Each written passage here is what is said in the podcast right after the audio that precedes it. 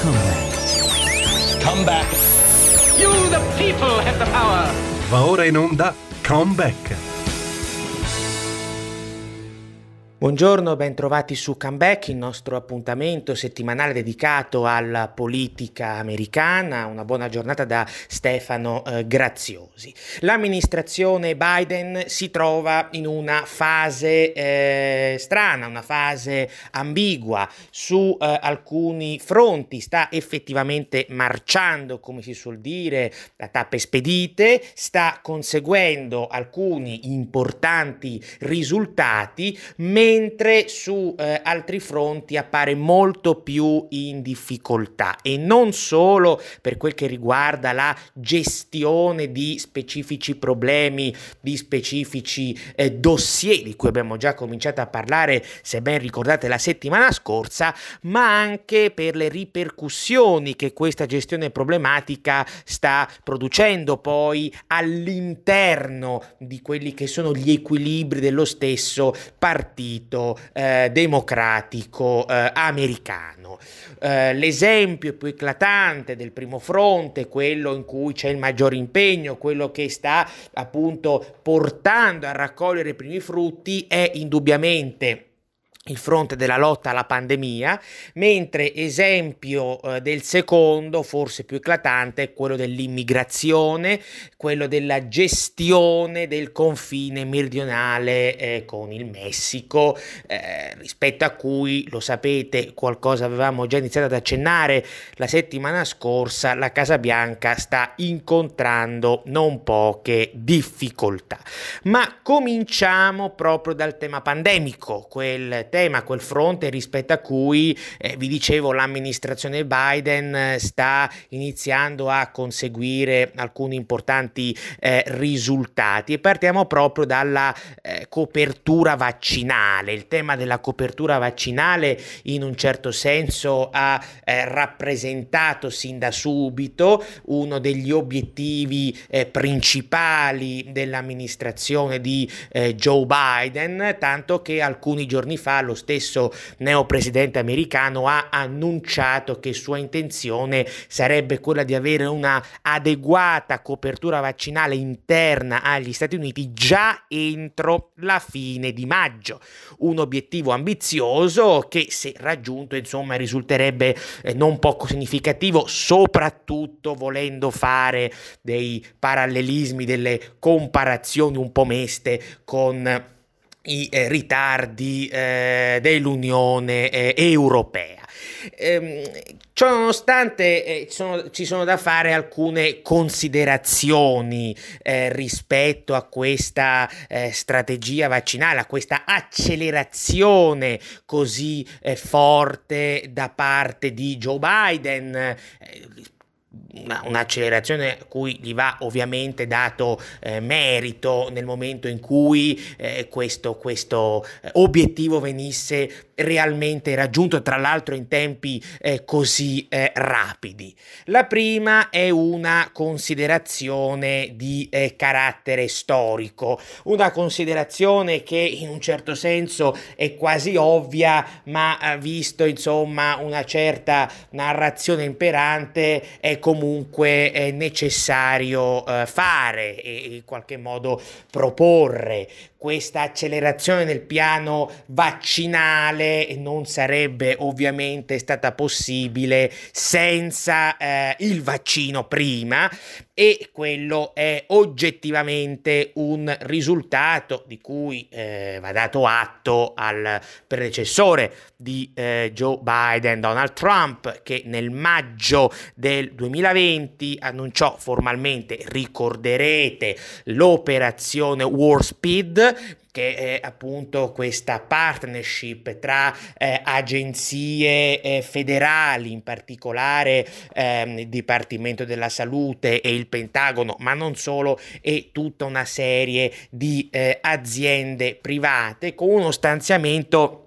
abbastanza eh, considerevole, circa 10 miliardi di dollari eh, che vennero appunto stanziati attraverso quel mega pacchetto, il CARES Act da oltre 2 trilioni di dollari che venne appunto eh, approvato dal congresso anche su input della Casa Bianca nella primavera del 2020 avanti. Quindi Trump indubbiamente sul insomma, sotto il profilo della gestione della pandemia ha commesso alcuni errori, in alcuni casi addirittura considerevoli, del resto ne abbiamo eh, già parlato in questa trasmissione già ai tempi della campagna elettorale, quindi mesi e mesi fa, però ha anche conseguito alcuni importantissimi obiettivi, tra cui appunto il vaccino, anzi i vaccini a tempo di record. E quindi è eh, onesto riconoscere che eh, se eh, Biden oggi può permettersi questa accelerazione, in buona parte lo deve proprio al predecessore che insomma ha... Um,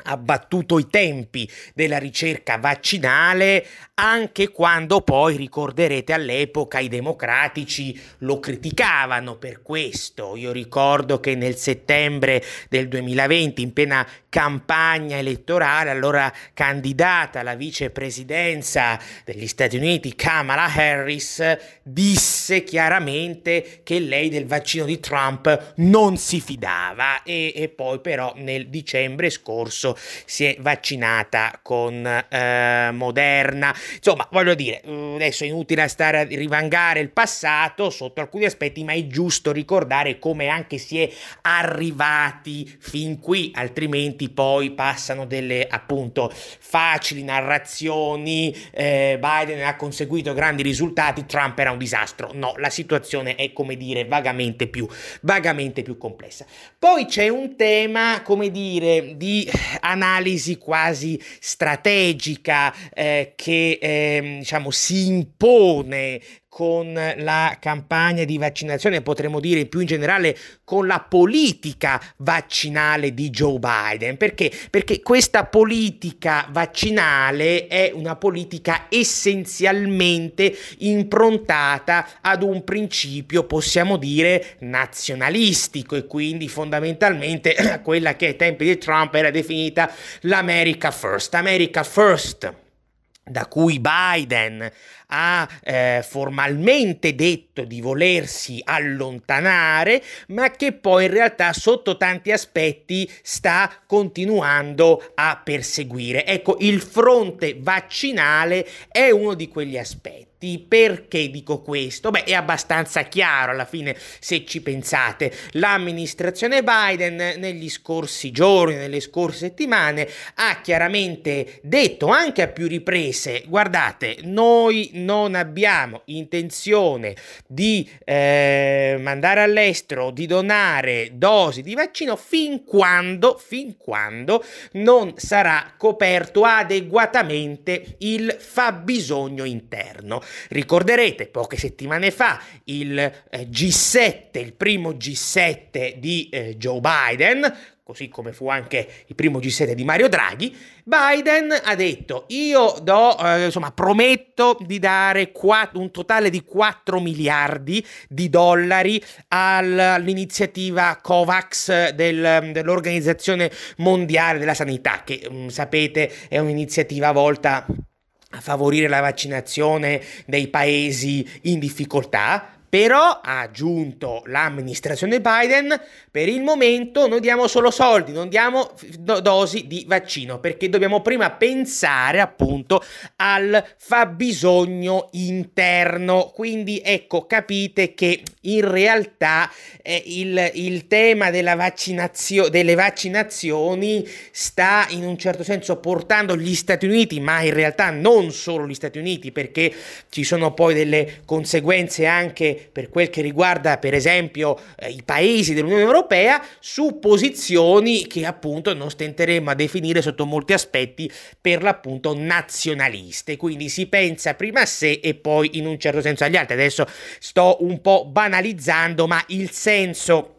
effettivo, fondamentale è del resto proprio questo. E poi, tra l'altro, il tema della pandemia sta, eh, come dire, portando l'America eh, nuovamente su posizioni di America First, anche su, vi dicevo prima su altri fronti, non solo quello specificamente vaccinale, ma più in generale sul fronte, per esempio, delle catene di approvvigionamento visto che poche settimane fa lo stesso Biden ha per esempio firmato un ordine esecutivo volto proprio ad andare in questa direzione. Quindi mm, quando c'è quella forte retorica promossa anche dalla Casa Bianca dell'America is back, dell'America eh, come dire eh, tutta protesa a parole verso gli alleati, le relazioni tra transatlantiche,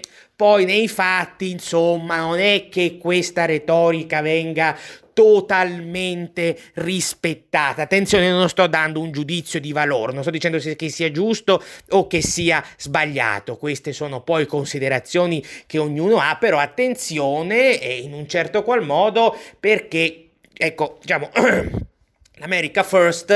è un concetto, una linea, una condotta che con l'uscita di Trump dalla Casa Bianca possa, per così dire, definirsi, eh, definirsi eh, al tramonto. Ecco, in realtà eh, si tratta di una linea ancora viva e vegetale. Ed è quindi sempre in questo contesto di eh, contrasto alla pandemia, non solo a quelli che sono i suoi aspetti più eh, specificamente sanitari, ma anche a quelli che invece attengono al piano più eh, di carattere eh, economico, eh, la settimana scorsa ehm, il congresso, eh, spaccato fondamentalmente in due, perché i repubblicani eh, non hanno appoggiato quel disegno di legge, il congresso, dicevo, ha approvato un nuovo eh, piano di aiuti per l'economia americana da 1,9 trilioni di dollari. Quel piano di cui stiamo parlando da, da diverse eh, settimane ormai, eh, che insomma aveva, ricorderete, ehm, incontrato alcune significative turbulenze dal punto di vista politico-parlamentare, turbulenze tutte insite, se vogliamo, all'interno del Partito Democratico, perché, come vi dicevo, i repubblicani si erano messi da subito contro, dicendo che 1,9 trilioni di dollari ehm, fosse, fosse una, cifra, una cifra esagerata, più o meno loro auspicavano, auspicavano la metà, quindi Lì non è che c'era grande possibilità, diciamo, di mediazione in queste settimane. In realtà il grosso del dibattito, anche piuttosto acceso, e serrato, eh, aveva riguardato, vi dicevo, il fronte democratico, eh, spaccato attaccato tra eh, una eh, sinistra che eh, chiedeva di inserire alcuni provvedimenti energicamente progressisti dentro appunto il pacchetto di aiuti, in particolar modo si invocava l'inserimento ehm, dell'incremento del salario minimo a livello federale e invece i, eh, diciamo, i parlamentari democratici più centristi, soprattutto al Senato, che insomma tiravano un po' il freno a mano eh, chiedendo che le misure eh, e i provvedimenti eh, interni a questo megapacchetto fossero in qualche modo più eh, limitati, più eh, circoscritti per così dire. Quindi insomma sono state settimane molto turbolente per il Partito Democratico americano, però comunque Biden alla fine questo risultato è riuscito a portarlo a casa, appunto vi dicevo ha eh, firmato eh, la legge la settimana, la settimana scorsa. Entrando poi maggiormente nel dettaglio eh, di questo pacchetto di aiuti, eh, cito insomma i provvedimenti più importanti, più significativi, eh, assegni da 1400 eh, dollari ai cittadini, crediti d'imposta per chi ha figli, in particolare per chi ha figli piccoli, uno stanziamento totale di circa 350 miliardi per i singoli stati e le città e poi sul fronte più eh, specificamente sanitario un potenziamento dei test contro il covid e eh, l'incremento del personale eh, sanitario. Poi ci sono anche alcune alcuni fondi eh, diretti al mondo eh, scolastico. Vi dicevo, è stato un parto difficile questo, eh, proprio per le turbulenze interne eh, al Partito eh, Democratico e attenzione perché eh, si tratta indubbiamente di un traguardo ragguardevole, però, però, però, ecco, da un punto di vista eminentemente politico, l'approvazione eh, di, questa, di questo mega pacchetto di aiuti pone le basi eh, a che insomma le tensioni interne al Partito Democratico non restino sopite, ma anzi in un futuro prossimo possano riesplodere ancora più vigorosamente, non solo perché, come vi dicevo, su alcuni fronti già sono in atto e sono detonate, so- soprattutto sulla questione della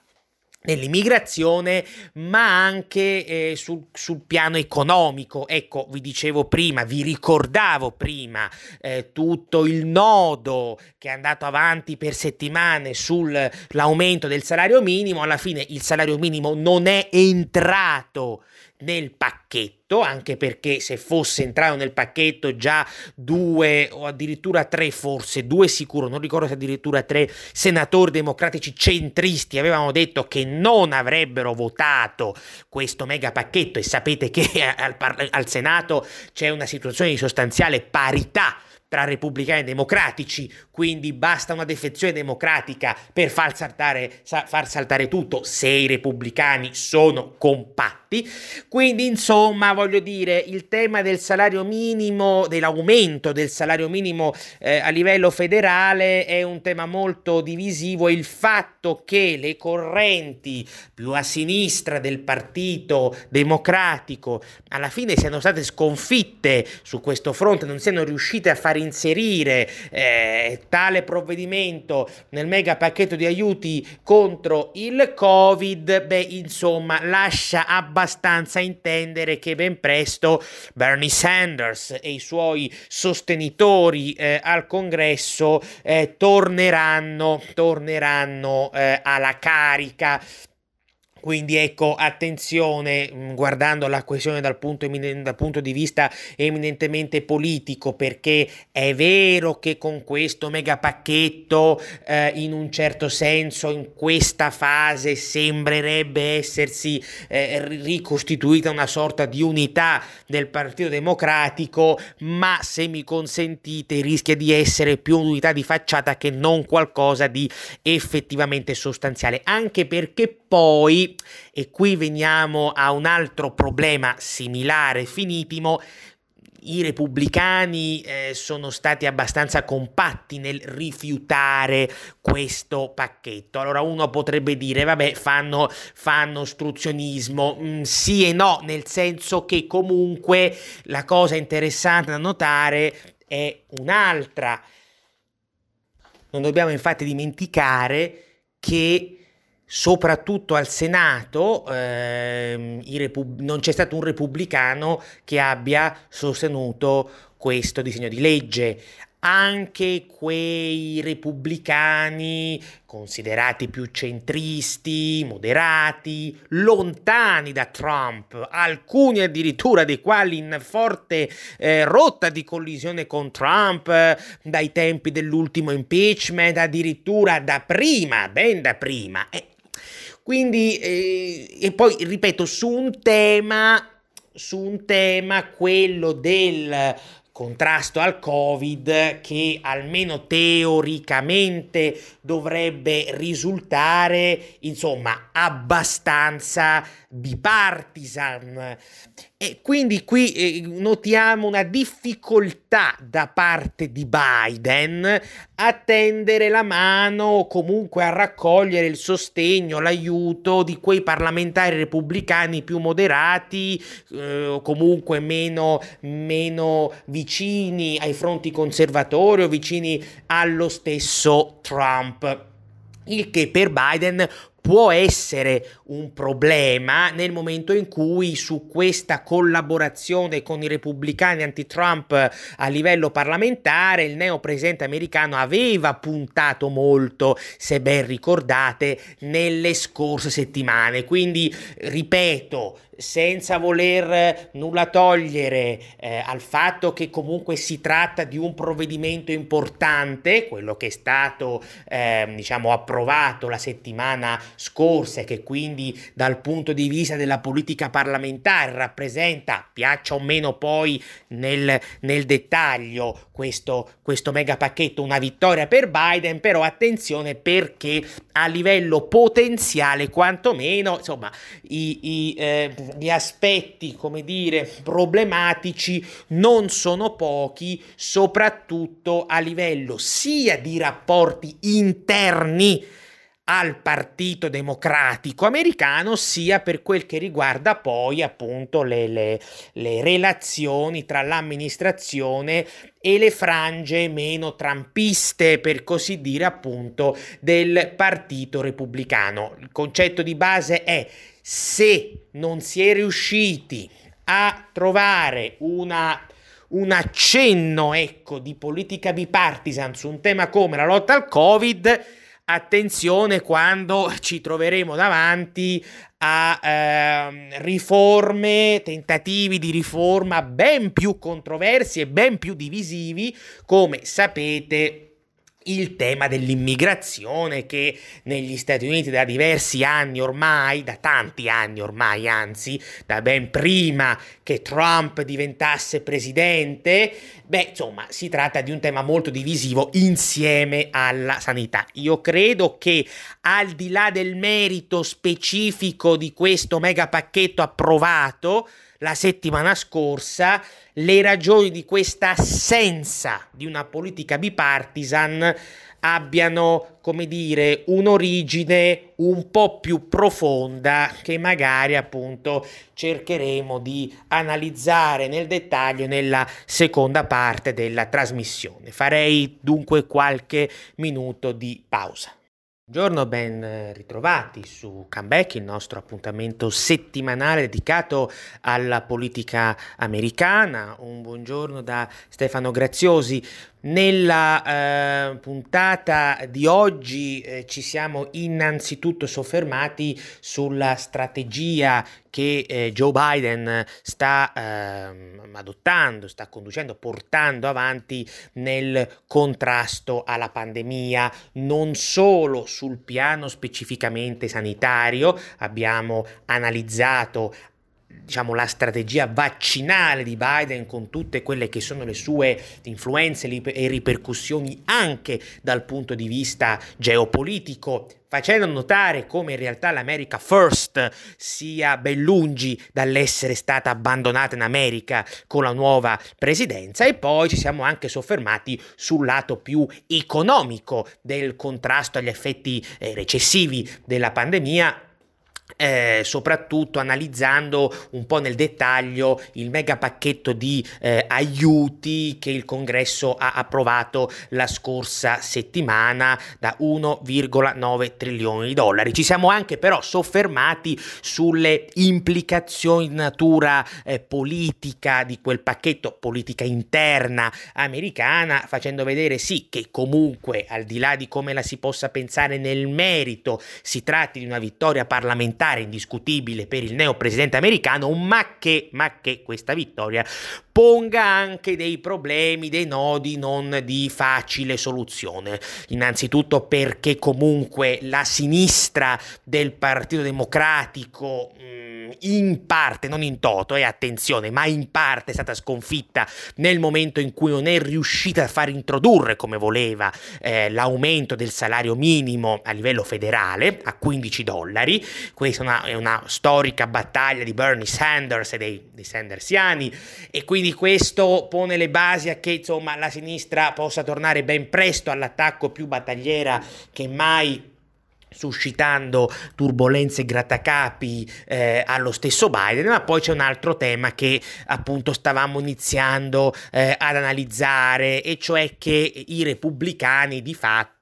eh, non hanno dato il loro appoggio a questo, a questo pacchetto. Eh, ora ci sono sicuramente delle ragioni, come dire, contingenti di questo comportamento, ma ce ne sono anche di più strutturali. A livello contingente lo accennavamo prima, i repubblicani sostengono, hanno sempre sostenuto che questo pacchetto fosse troppo corposo, che 1,9 trilioni di dollari fossero troppi, che dal loro punto di vista i democratici avessero introdotto all'interno di questo mega pacchetto la qualunque, eh, eh, aumentando a dismisura misura insomma la spesa pubblica senza che ce ne fosse reali bisogni. Attenzione, i repubblicani non è che dicevano non serve un pacchetto, ma serve come dire più misurato, più specifico, più chirurgico. Quindi secondo loro si sarebbe dovuto insomma ridurre l'ammontare complessivo da quasi 2 trilioni a circa 1, quindi a occhio e croce insomma più o meno la, la metà. Però poi c'è un altro tema al di là delle considerazioni specifiche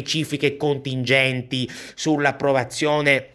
di questo, eh, di questo appunto di questo mega pacchetto, cioè Biden non è stato in grado, uh, comunque l'amministrazione Biden non è stata in grado di eh,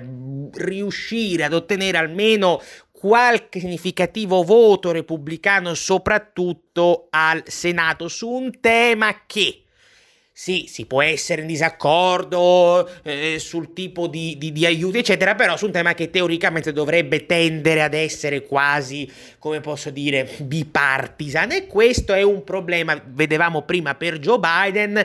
che, visti i numeri parlamentari risicati di cui può disporre, soprattutto al Senato, ma anche alla Camera non sta messo benissimo, visto che deve fare i conti dentro il suo stesso partito con una sinistra riottosa, pronta a tenerlo in ostaggio, una sinistra, politicamente ovviamente, eh, una sinistra litigiosa, eh, che, che, che, che punta spesso almeno a programmi un po' massimalisti, beh, insomma, Biden non ha mai fatto mistero in queste settimane, in questo eh, primo mese, mese e mezzo di governo, di voler tendere la mano a qualche, non a tutti, a qualche repubblicano, come dire, definito eh, così eh, più centrista, più moderato, comunque lontano da Donald Trump e sopra- soprattutto al Senato, ma anche alla Camera, in realtà lo sapete, ce ne sono, basti andare a vedere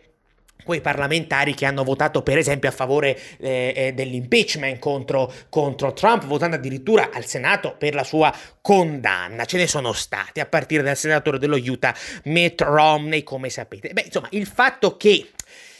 neanche qualcuno di costoro alla fine eh, si sia schierato, parlo soprattutto al Senato, ripeto,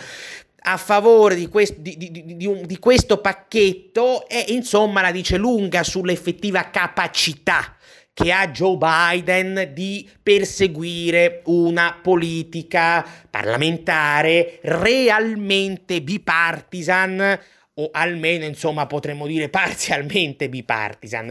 E, e, allora qual è la ragione? Basta dire beh, i repubblicani vogliono fare ostruzionismo, quindi vogliono eh, come dire massimizzare no, la loro forza elettorale per poi presentare il conto tra, tra neanche due anni, cioè alla fine 2022, novembre 2022, quando ci saranno le elezioni di metà mandato e poi guardare alla Casa Bianca del 24. Questo è un discorso che sì, in parte ci può anche stare, ma che in realtà è un po' banale, cioè non dico che sia del tutto infondato, ma che non spiega, questo penso invece, la situazione nella sua complessità, perché ripeto, il Partito Repubblicano non è un monolite, così come non lo è il Partito Democratico, e quindi ci sono poi tutta una serie di, di figure che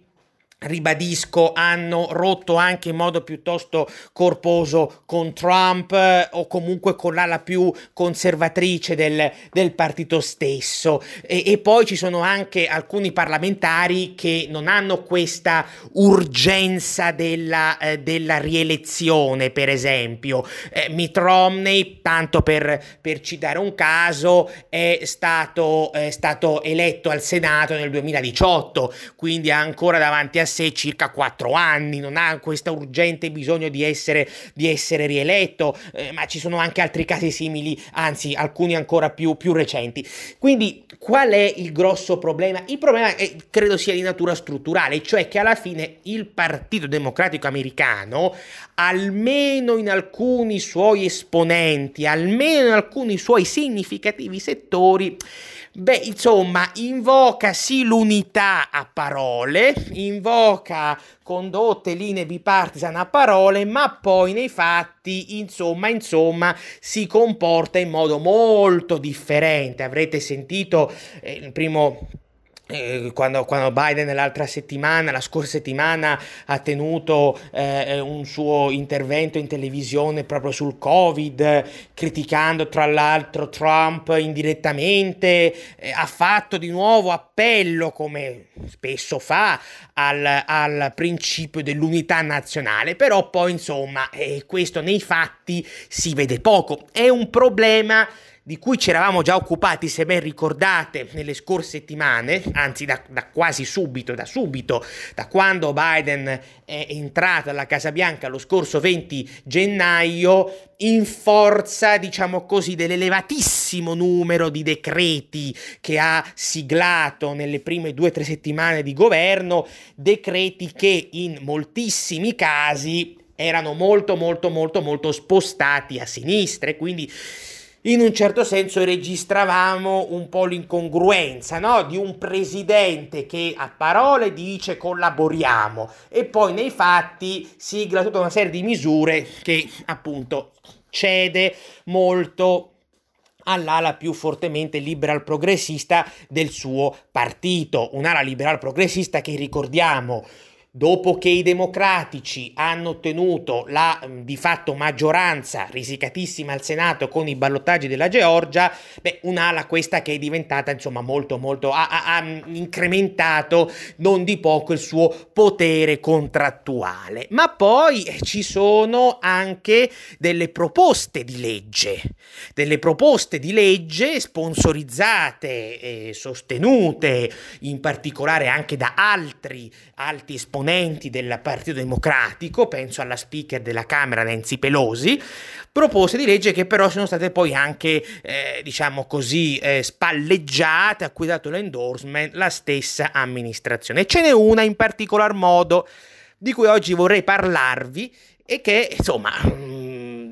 è abbastanza significativa di questo clima, come dire, fortemente partigiano, ecco, che un po' il Partito Democratico americano sta... Um, sta alimentando, nonostante la, uh, un po' la retorica dell'unità uh, nazionale. Eh, è una, un tentativo di riforma elettorale di cui in Italia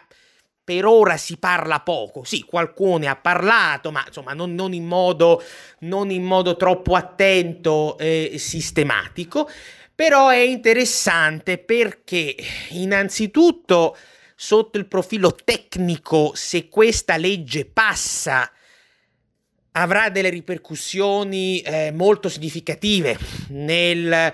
mm, diciamo così, mm, non nel processo elettorale complessivo, però eh, appunto mm, in come vengono poi tecnicamente svolte le elezioni negli Stati Uniti,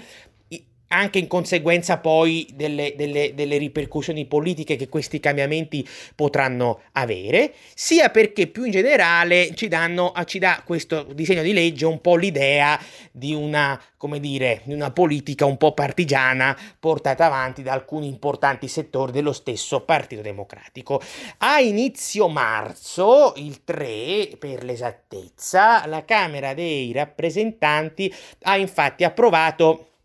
eh, a maggioranza risicatissima, quindi di fatto solo i democratici hanno votato sì, eh, questa, questo disegno di legge che si chiama For the People Act. Non è la prima volta che viene approvata, attenzione, la Camera dei rappresentanti l'aveva già approvata, Camera a maggioranza democratica, già nel 2019. Solo che questa legge poi era andata a scontrarsi col Senato, che era in mano, ai, ai, ricorderete all'epoca, ai repubblicani. Uh, adesso uh, i democratici stanno riprovando perché, come sapete, abbiamo anche detto prima, il Senato è controllato da loro, ma con numeri, insomma, risicati, molto risicati. Quindi è difficile che comunque questa riforma passi o almeno passi così com'è, perché basta veramente un solo senatore democratico che si opponga per creare, come dire, il putiferio. Però, però rispetto a due anni fa, questa volta le possibilità che questa legge alla fine sia approvata, pur non essendo elevatissime, sono comunque maggiori.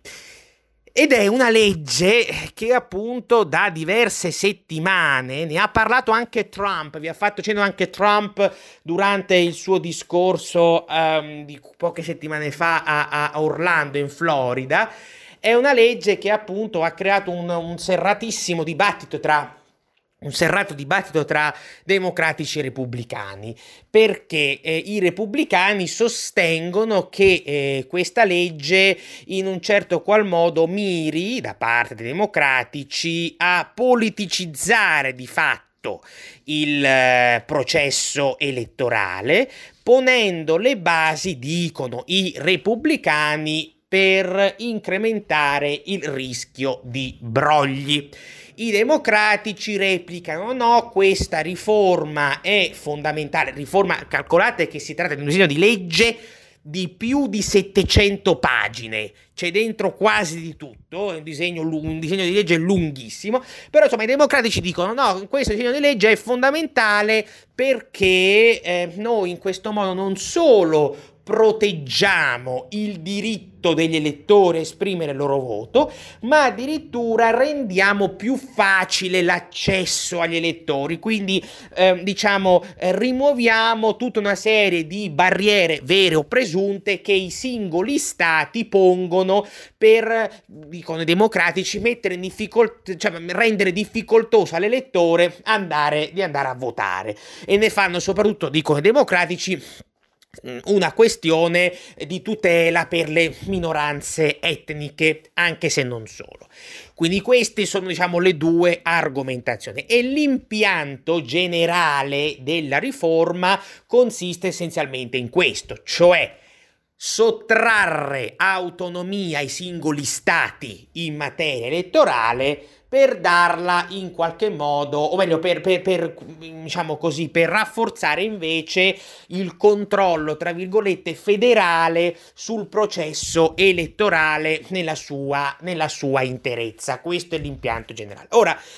chiarite quali sono le posizioni politiche a livello generale tra i due partiti, andiamo a vedere nel dettaglio quali sono, eh, diciamo così, gli aspetti più rilevanti di questa riforma. È ovvio che ciascun partito, come si suol dire, tira l'acqua al proprio mulino, su questo non ci piove, però, però, però, va detto, va detto che effettivamente qualche dubbio questa riforma lo pone. Eh, adesso io non voglio entrare nel dettaglio su tutte le 800 pagine di disegno di legge, anche perché lo confesso, neppure le ho lette tutte perché è veramente lunghissimo, però mi sono soffermato su alcuni aspetti di riforma che effettivamente, insomma, secondo me sono problematici e che in un certo qual modo eh, lasciano quasi intendere che i repubblicani, tutti torti nel lamentarsi, non ce li abbiano. Allora, andrei su, appunto su, sulle questioni più, più, tecniche, ma anche più interessanti eh, di questo disegno di legge. Innanzitutto la riforma introdurrebbe eh, la possibilità per il singolo elettore di registrarsi il giorno stesso del voto. Voi sapete che eh, per votare negli Stati Uniti bisogna prima registrarsi. Quindi con questa riforma si dice, vabbè, l'elettore si presenta lì e si, il giorno stesso ed effettua la sua registrazione capite bene che già questa innovazione, insomma, insomma, lascia un po', come dire, eh, lascia un po' il tempo che trova. Lascia un po' il tempo che trova per eh, una serie di ragioni. Innanzitutto è chiaro che potendoti registrare lo stesso giorno del voto, tu di fatto rendi molto più complicato verificare le informazioni che io ti sto dando. Addirittura potremmo dire rendi quasi impossibile verificare le informazioni che io ti sto dando. Pensate che secondo il think tank americano Brennan Center, al momento in moltissimi stati il termine ultimo per registrarsi è addirittura di quattro settimane, dall'election day. Quindi tu passi in una situazione di 4 settimane in media, perché poi alcuni anche, anche di più, al giorno stesso. Questo già, già di per sé rende più facile che possa votare, possa andare a votare chi non ne abbia effettivo diritto. Un altro provvedimento che viene introdotto dal For the People Act è l'obbligo per tutti gli stati di inserire almeno, almeno 15 giorni di voto anticipato. Lo sapete, il voto anticipato è stato in parte almeno il grande protagonista delle ultime elezioni americane perché questa, tra virgolette, federalizzazione, nazionalizzazione del voto del voto anticipato è problematica? Perché vedete, vabbè, c'è innanzitutto un tema generale. Il voto anticipato è problematico perché tu magari vai a votare eh, molto prima dell'election day e poi che so, a poche ore dall'election day succede qualcosa che cambia, mm, che potrebbe cambiare il tuo orientamento e come fai a cambiarlo? Sì, magari mm, qualche stato prevede delle, delle, delle delle regole per cui, ma insomma, è molto difficile che ciò possa poi effettivamente accadere. Però questo, voglio dire, è un tipo di obiezione che un americano potrebbe dirti, vabbè, ma comunque il voto anticipato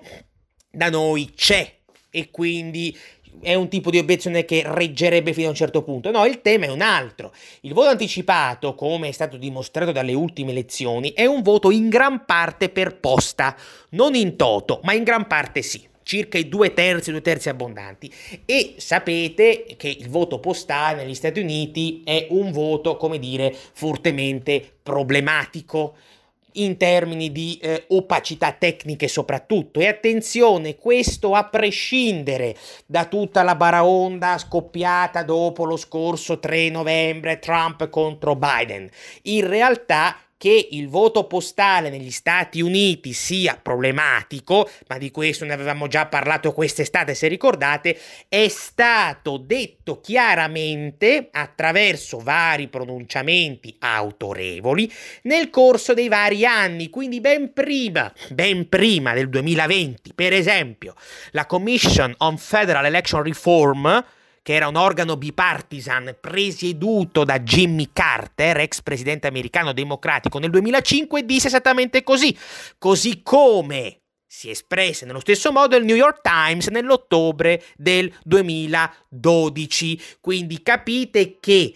rendere obbligatorio una tecnica di voto che si appoggia principalmente, non esclusivamente, sul voto postale, senza aver prima introdotto delle regole tecniche di riforma e di miglioria del voto postale, insomma, è un invito a dire, vabbè, aumentiamo ulteriormente l'opacità nel voto. Terzo elemento assolutamente, secondo me, problematico è la riforma per quel che riguarda il cosiddetto absentee ballot. L'absentee ballot è il voto postale su richiesta, quindi io, io vado al mio stato e dico devo votare per posta per una determinata ragione e loro mi mandano la scheda a casa. Ora, non solo le schede dovranno essere accettate fino addirittura a 10 giorni dopo l'election day, ma addirittura per la richiesta non sarà più neanche necessaria l'autenticazione formale da parte del richiedente. C'è proprio scritto esplicitamente che lo Stato non può richiedere autenticazione notarile, ri- eh, firma da parte di un testimone o altra autentificazione formale, che vada al di là dell'autocertificazione dell'elettore. Anche in questo caso capite che il rischio che vada a votare qualcuno che non ne abbia reale diritto aumenta in maniera considerevole. Ora ci sarebbero poi, purtroppo il nostro tempo sta scadendo, ci sarebbero anche altri provvedimenti interni a questo disegno di legge molto discutibili, molto controversi, magari ne, ne, nelle settimane prossime, se questo disegno andrà avanti al Senato, torneremo sull'argomento in modo più specifico, ma già questi tre elementi di cui vi ho parlato oggi capite che qualche profonda preoccupazione non possono, non possono non suscitarla. E allora è qui per concludere il tema della partigianeria politica e qui si pone anche perché parliamoci chiaro su un tema così delicato come il processo elettorale, beh, insomma, una riforma di questo genere, una riforma così vasta, ripeto, quasi 800 pagine di testo, in un certo qual modo dovrebbe essere, dovrebbe, dovrebbe godere del più ampio appoggio possibile al congresso, laddove al contrario appunto nuovamente eh, i repubblicani eh, non, non, non, non, hanno dato nessun tipo, di, nessun tipo di sostegno e oggettivamente secondo me alcune obiezioni che sono state avanzate a partire da questi tre elementi che vi ho citato, in un certo senso, beh, insomma, credo che rendano tali eh, preoccupazioni, insomma, non poi così del tutto infondate. Io comunque per oggi vi saluto e vi do appuntamento alla prossima settimana. Una buona giornata da Stefano Graziosi. Come back. Avete ascoltato Come Back.